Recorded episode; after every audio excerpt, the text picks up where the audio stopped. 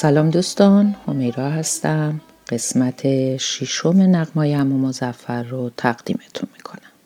اسم این قسمت هست دیار بیقراران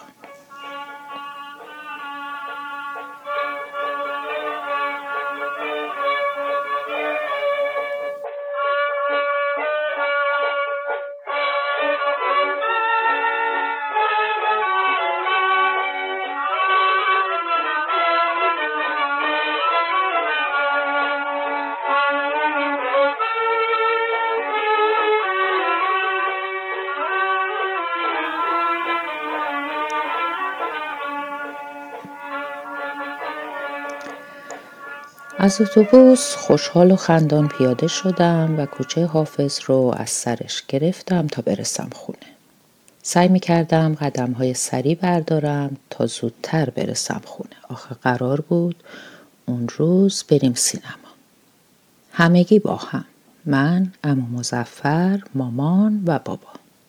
روزای سینما رفتن رو خیلی دوست داشتم. چون دیدن فیلم روی پرده بزرگ سینما در یک سالن تاریک تجربه ای بود که هیچ وقت تکراری نمی‌شد. به اضافه اینکه با عده زیادی فیلم رو تماشا می کردم با اونا می خندیدم هیجان زده می شدم بعضی وقتا دست می زدم گاهی اوقات هم دست جمعی قصه می خوردیم. ولی بیشتر از همه دیدن فیلم های خندهدار تو سینما رو دوست داشتم. چون وقتی صدای قهقهه خندم تو صدای قهقهه بقیه گم می‌شد انگار به اندازه همه اونا هم خندیدم من و امو مزفر طرفدار فیلم های بودیم و بابا و مامان طرفدار فیلم های هیجان انگیز و حادثه هممون اونقدر سینما رو دوست داشتیم که هر کدوم از دیدن فیلم های گروه دیگه لذت می بردیم. ولی برای اینکه جانب عدالت حفظ بشه نوبتی فیلمی رو انتخاب می کردیم و می رفتیم سینما به دیدنش. اون روز نوبت بابا و مامان بود که انتخاب کنن به تماشای چه فیلمی بریم. وقتی رسیدم خونه صدای جمع را از بالا شنیدم. فکر کردم حتما دارن در مورد انتخاب فیلم با هم صحبت می‌کنن. پله ها رو دوتا یکی رفتم بالا تا من هم در تصمیم گیریشون شرکت کنم. اما وقتی به آخرین پله رسیدم فهمیدم که اون روز سینما نمیریم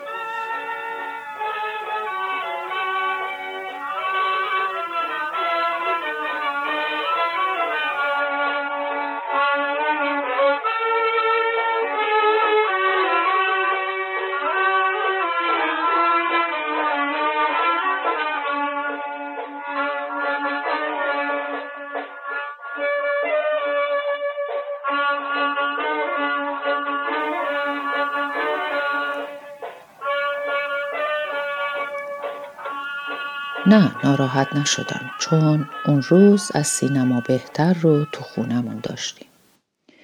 اون روز بیژن خان مهمانمون بود. بیژن خان یکی از دوستای قدیم و ندیم امو مزفر بود که وقتایی که هوس می‌کرد و سری به ما می‌زد حس و حال نوبرونه رو به جمعمون می آورد. حضور بیژن خان تو هر جمعی نشونه بود از خندیدن از ته دل. مردی شوختب بود که انگار همه حقایق زندگی در نگاه عمیقش شوخی جالبی بود که باید بهش خندید. حتی حقایق تلخ زندگی. میشه گفت نگاهش به زندگی تنز تلخی نبود که سرآخر تو رو به ناامیدی از خودت و دنیا بکشونه. به جاش به تو یاد می‌داد که در شرایط مشابه به تلخی های زندگی و زخمایی که خوردی خنده جانانه بزنی.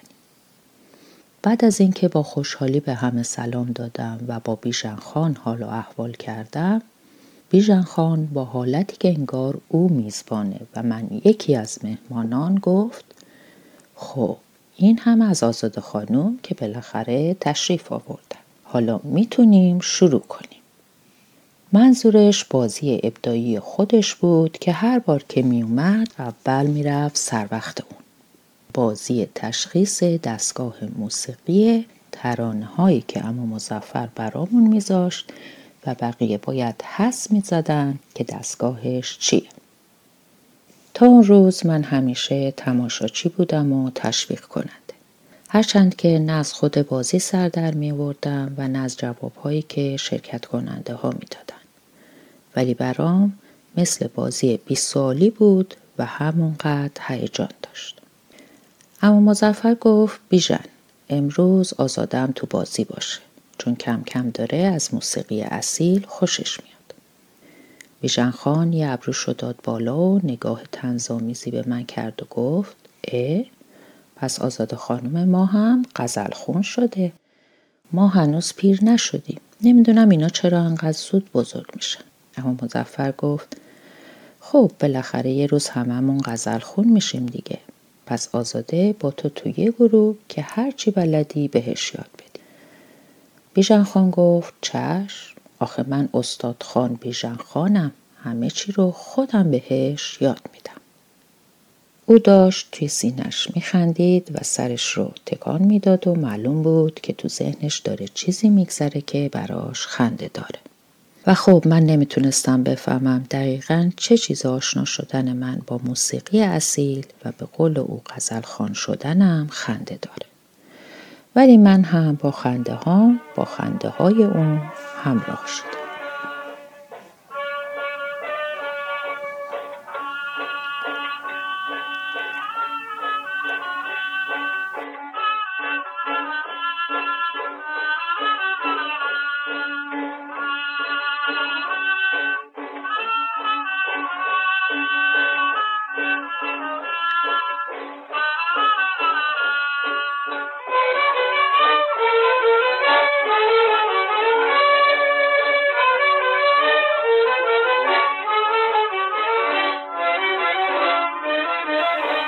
بازی شروع شد و من و بیژن خان در نهایت برنده شدیم. البته با استفاده از تقلب ای که امو مزفر به بیژن خان داده بود و او همیشه تو این بازی ازش استفاده می‌کرد. آخر بازی به من قول داد که این تقلب نامه رو به هم بده به شرطی که منم قول بدم اون رو به کس دیگه ای ندم. بازی که تمام شد میزبانمون بیژن خان عزم سفر کرد. ولی قبل از اینکه ترکمون کنه میهمانمون کرد به ترانه‌ای که دوستش داشت و با همراهی ویولونم و مزفر اون رو برامون اجرا کرد. قبل از اینکه شروع کنه نگاهی شوخ به من کرد و گفت میگم مزفر می‌خوای اول یه گوشه اشاق برای آزاده بزنی؟ اما مزفر نگاه مهربونی به من کرد و گفت بیژن سر به سر آزاد خانم من نزار و بعد لبخندی به هم زد و شروع به نواختن ویولون کرد. من هم با اینکه باز نکته شوخی بیژن خان رو نگرفته بودم خنده ای کردم و با بقیه مشغول لذت بردن از ترانه شدم. بیژن خان با صدای بمش شروع به خوندن کرد و وقتی به قسمت ریتمیکش رسید با حرکت دست از بقیه خواست که همراهیش کنم. و بعد مثل رهبرای ارکستر رهبریمون کرد و ترانه رو در اوجش با یک حرکت دست به پایان برد. این بار این ترانه و خصوصا همصدایی آخرش طور دیگه ای به دلم نشست. چون این بار برام حس متفاوتی داشت با هر باری که بیژن خان پیشمون بود و این ترانه رو با هم میخوندیم.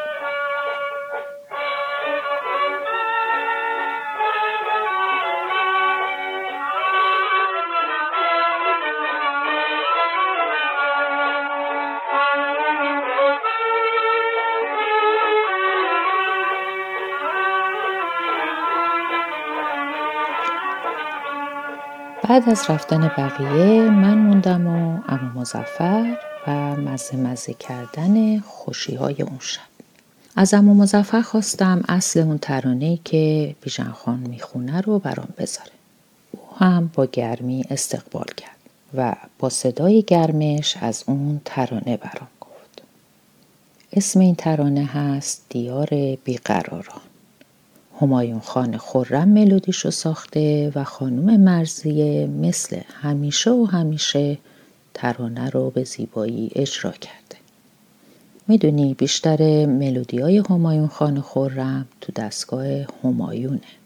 دستگاهی که نام کوچک خود آقای خورمه این ترانه البته تو مایه اصفهانه که یکی از آوازهای همون دستگاه همایون.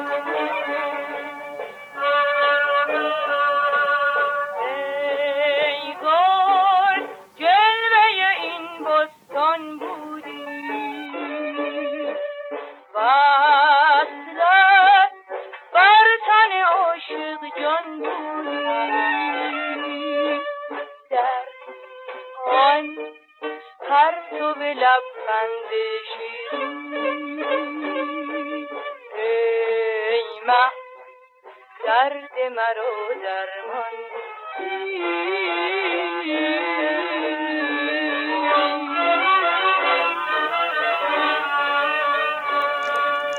اما مزفر وقتی من رو سردرگم دید گفت نگران نباش اگه از اون تقلب نامه بیژن شروع کنی کم کم به جایی می‌رسی که تو دستگاه های موسیقی سردرگم نمیشی. الان فقط دلم می‌خواد بدونی که چرا این ترانه رو دوست داری. ملودیایی که تو مایه اصفهان ساخته میشن حالت روان خاصی دارن که باعث میشه خیلی ساده و بدون زحمت تو دلت بشینه.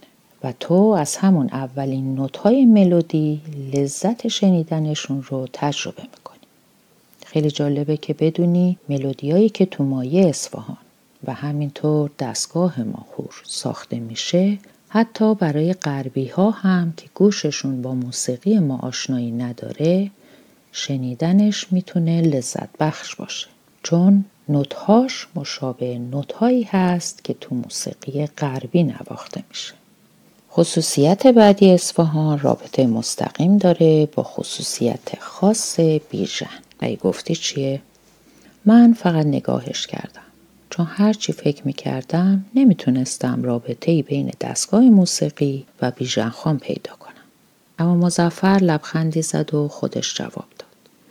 مای اصفهان به قول آقای خالقی حالتی بین غم و شادی داره. غم اونجاست ولی بودنش دلیل نبودن شادی نمیشه. درست مثل بیژن که غم عشقی که تو دلشه باعث نمیشه که به دردش خنده نزنه.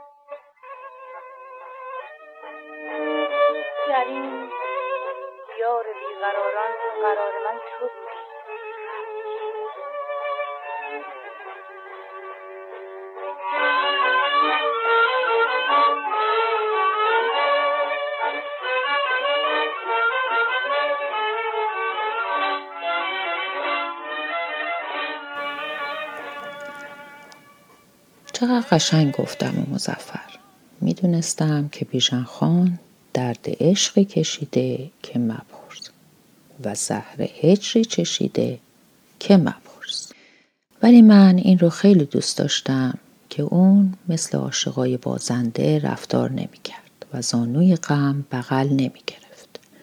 حتی آهنگی رو هم که دوست داشت و به یاد عشقش می‌خوند حس غم به آدم نمی‌داد. ولی با این حال یه مسئله این وسط برام خیلی بغرنج بود. اون هم موضوع عشق و هجران بود. که انگار برای هم ساخته شده بودن.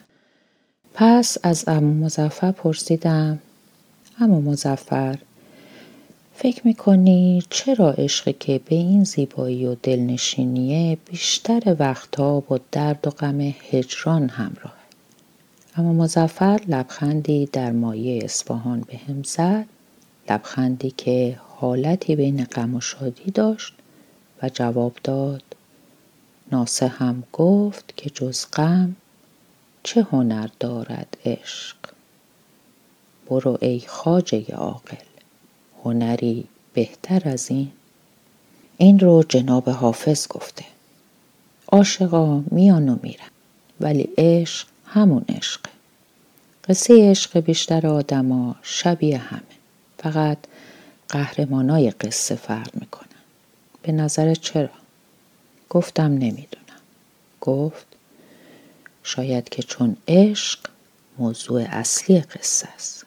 شاید که عشق همون زیبای خفته است که باید شاهزاده ای از راه برسه و با بوسه ای او رو بیدار کنه. شاید این عشقی که مقصود و مقصده نه معشوق. معشوق میاد تو زندگیت که تو رو با عشق پیوند بده. نه اینکه عشق بیاد تو زندگیت که تو رو با معشوقت پیوند بده. هرچی هست بعد از عشق تو دیگه اون آدم سابق نیستی. و زیبا اینکه جان و دلت هنگام عاشقی شروع به نقم سرایی می‌کنه. نقمه ای که با غم همراهه ولی شادی به دلت میاره. اینطور نیست؟ و من هیچ من نگاه.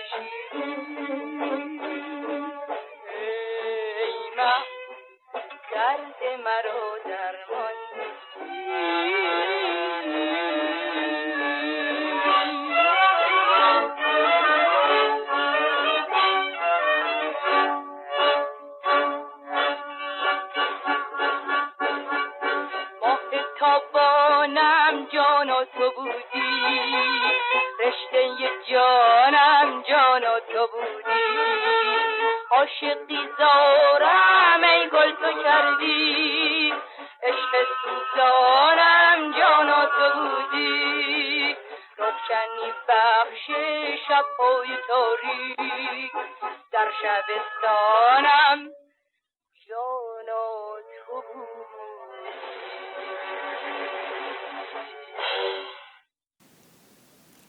اما مزفر بعد از اینکه مطمئن شد که حرفاش خوب در گوشه ای از ذهن و دلم جا خوش کرده تا فکرم رو به خودش مشغول کنه روزنامه رو جلوم گذاشت و گفت راستی قرار شد فردا بریم سینما و قرار فیلم کینگ کونگ رو ببینیم. با دیدن تبلیغ فیلم و گوریلی که به بزرگی یه آسمان خراش بود پرسیدم ترسناکه؟ اما مزفر لبخندی زد و جواب داد فکر نمی کنم. اتفاقا فکر می کنم خنده دار باشه. چون یه گوریل بزرگ اندازه ساختمونای بلند حتی فکرش هم خنده داره. تازه اینکه دو سانس تو صف باشی تا بلیت برای سانس سوم بخری خنده دارترش می‌کنه. نظرش به نظرم جالب اومد و خنده دار. پس من هم لبخندی زدم و همون آن خنده های بیژن خان از غزل خان شدن خودم یادم اومد و پرسیدم راستی اما مزفر غزل خان شدن یعنی چی؟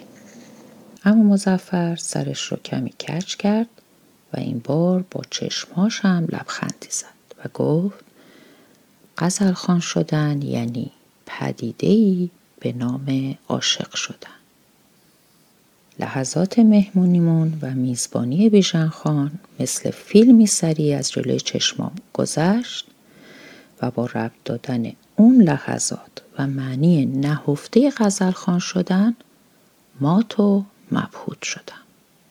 خانم مرزیه ترانه دیگری رو شروع به خوندن کرد و غم شیرینی رو به دلم نشوند. نفسی ای سر و کمر نشین با من به سخن. دمی بخوان بدی با چه یه دل فرق برنامه من. بود این دل شیشه جان. مشکن آن مشکن مشکن on road.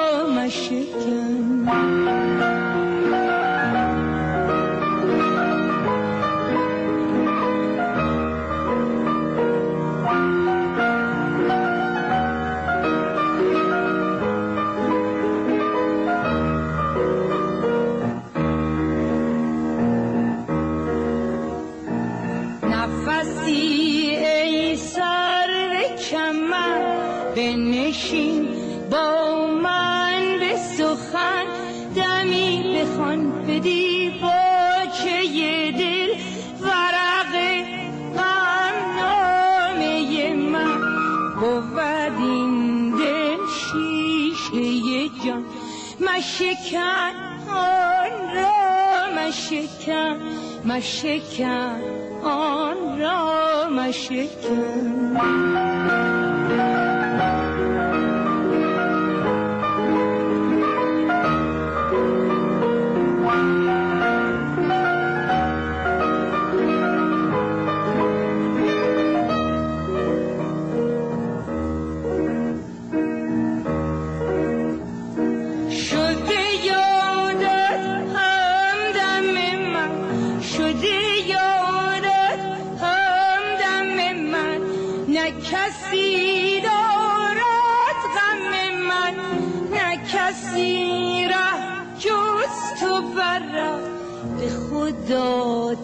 در عالم من به خدا در عالم من.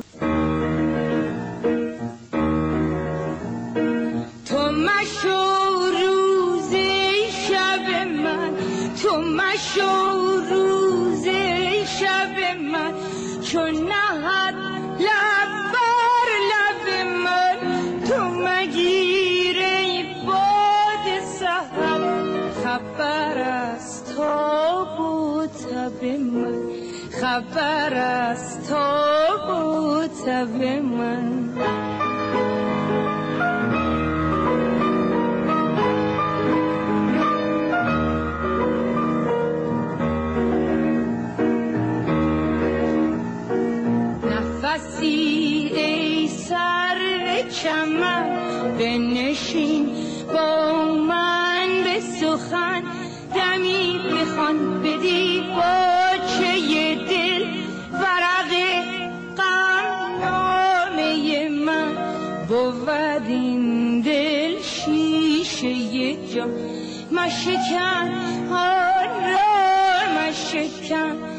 aşıkken an